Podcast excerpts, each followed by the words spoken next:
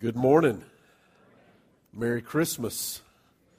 Hope y'all are having a great Christmas season so far, and I hope what happens here today will be something that will just kind of top off everything that you've been thinking about already and everything you've been looking forward to.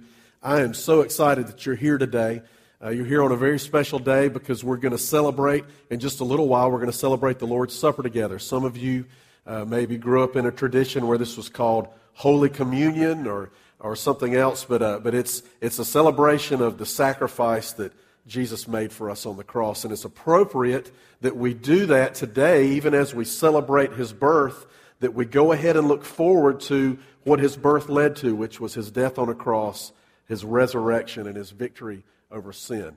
And so that's what we're doing today, and so I'm so glad you're here. We've been in a series of messages this whole month based on one verse of Scripture, Isaiah chapter 9, verse 6.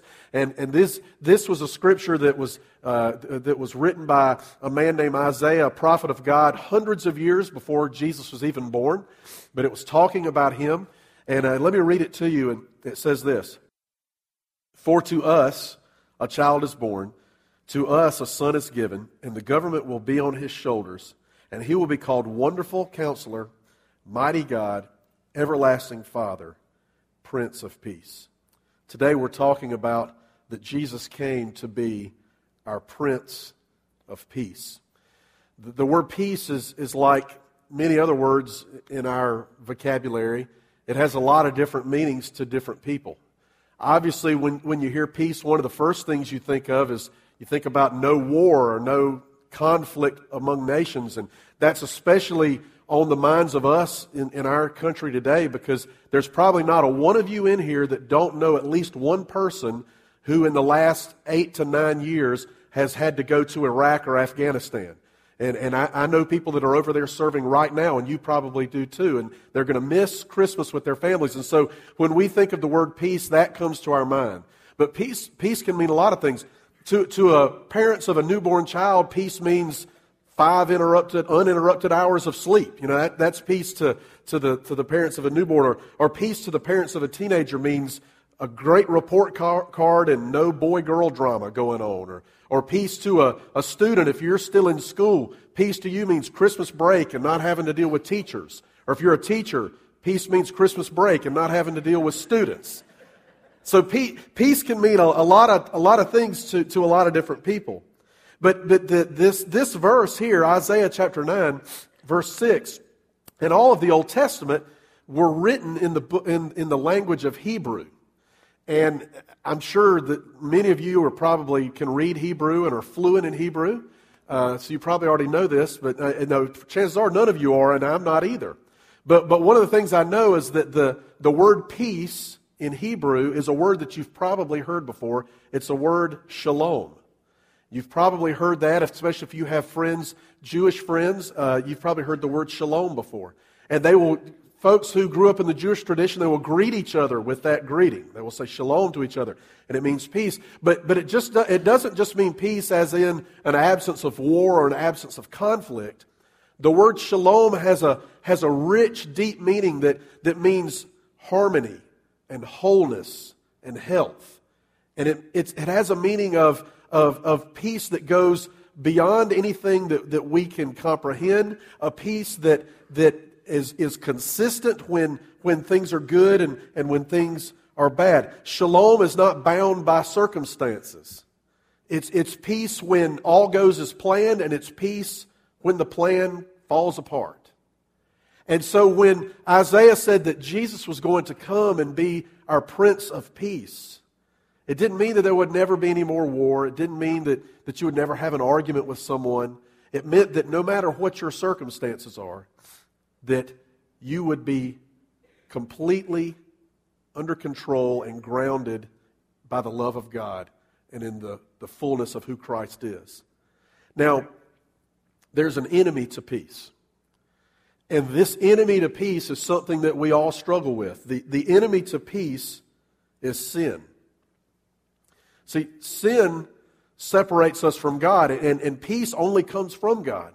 And so if sin separates us from Him, then it obviously is going to put us in a state where there is no peace. That's where disharmony comes from. That's where we feel incomplete with life. All of those things come from sin. And with this sin, it is such a damaging thing that it actually makes us enemies of God. Romans 5:10 says this, "For if when we were God's enemies, we were reconciled to Him through the death of His Son, how much more, having been reconciled, shall we be saved through His life?" For if when we were God's enemies, that's what sin does, is it makes us enemies to the God who loves us, to the God who created us. But what Jesus came to do, Jesus came to be our Prince of Peace. He came to restore peace. He came so that we could be reconciled, just like Romans 5:10 says. We could be reconciled to God. Where we once were separated, we could be brought back together. And that only comes from Jesus.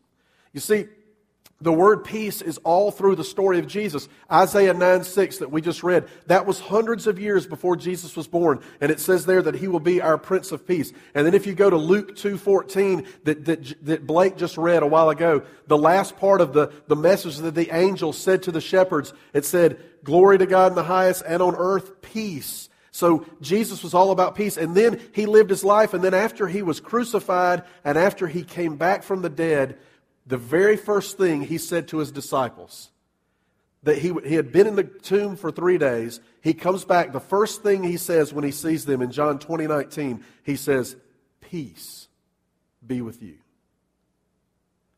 Jesus came to bring us peace.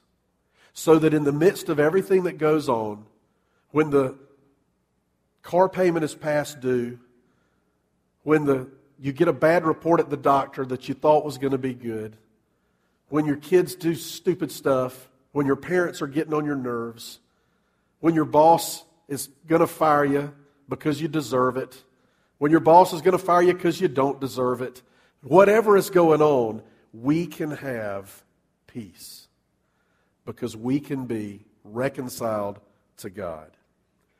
And all of the Christmas story, that's what it's about.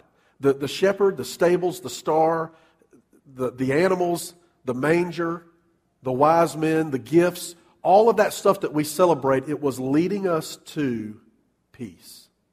Peace with God. We no longer have to be enemies of God. But this peace, it came at a high price. Because for Jesus to be the Prince of Peace, it required Him to sacrifice Himself. It required Him to willingly go to the cross and be nailed to it and die for us. Isaiah also talked about that. It's amazing. Isaiah lived hundreds of years before Jesus.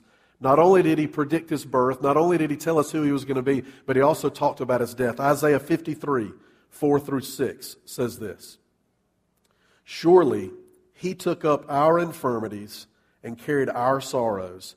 Yet we considered Him stricken by God, smitten by Him, and afflicted. But He was pierced for our transgressions. He was crushed for our iniquities. And the punishment that brought us peace was upon Him. And by His wounds we are healed. We all like sheep have gone astray. Each of us has turned to his own way. And the Lord has laid on Him the iniquity of us all." The punishment that brought us peace was on Him. He came to be our Prince of Peace. And He did that. He accomplished it. He made it possible for us to be reconciled to God by the cross and by the resurrection. And we're going to remember that today. We're going to celebrate that. And why do we do this? Well, because He told us to. The night before Jesus died, he gathered his disciples around Him, and they took bread and they took wine, and they ate that, and they enjoyed a time of fellowship together. And Jesus said to them as they were doing that, He said, "After I leave you, after I go back into heaven, you continue to do this. And when you do it, every time you do it, you remember Me. Remember the sacrifice that I'm going to make. Remember the cross. Remember the grave. Remember the resurrection." And that's what we're going to do today. This is a special time. What I want you to do, I'm going to pray in just a moment. And after I pray, as soon as I'm done praying, some men are going to bring you some bread to take, and you just take you a piece of that.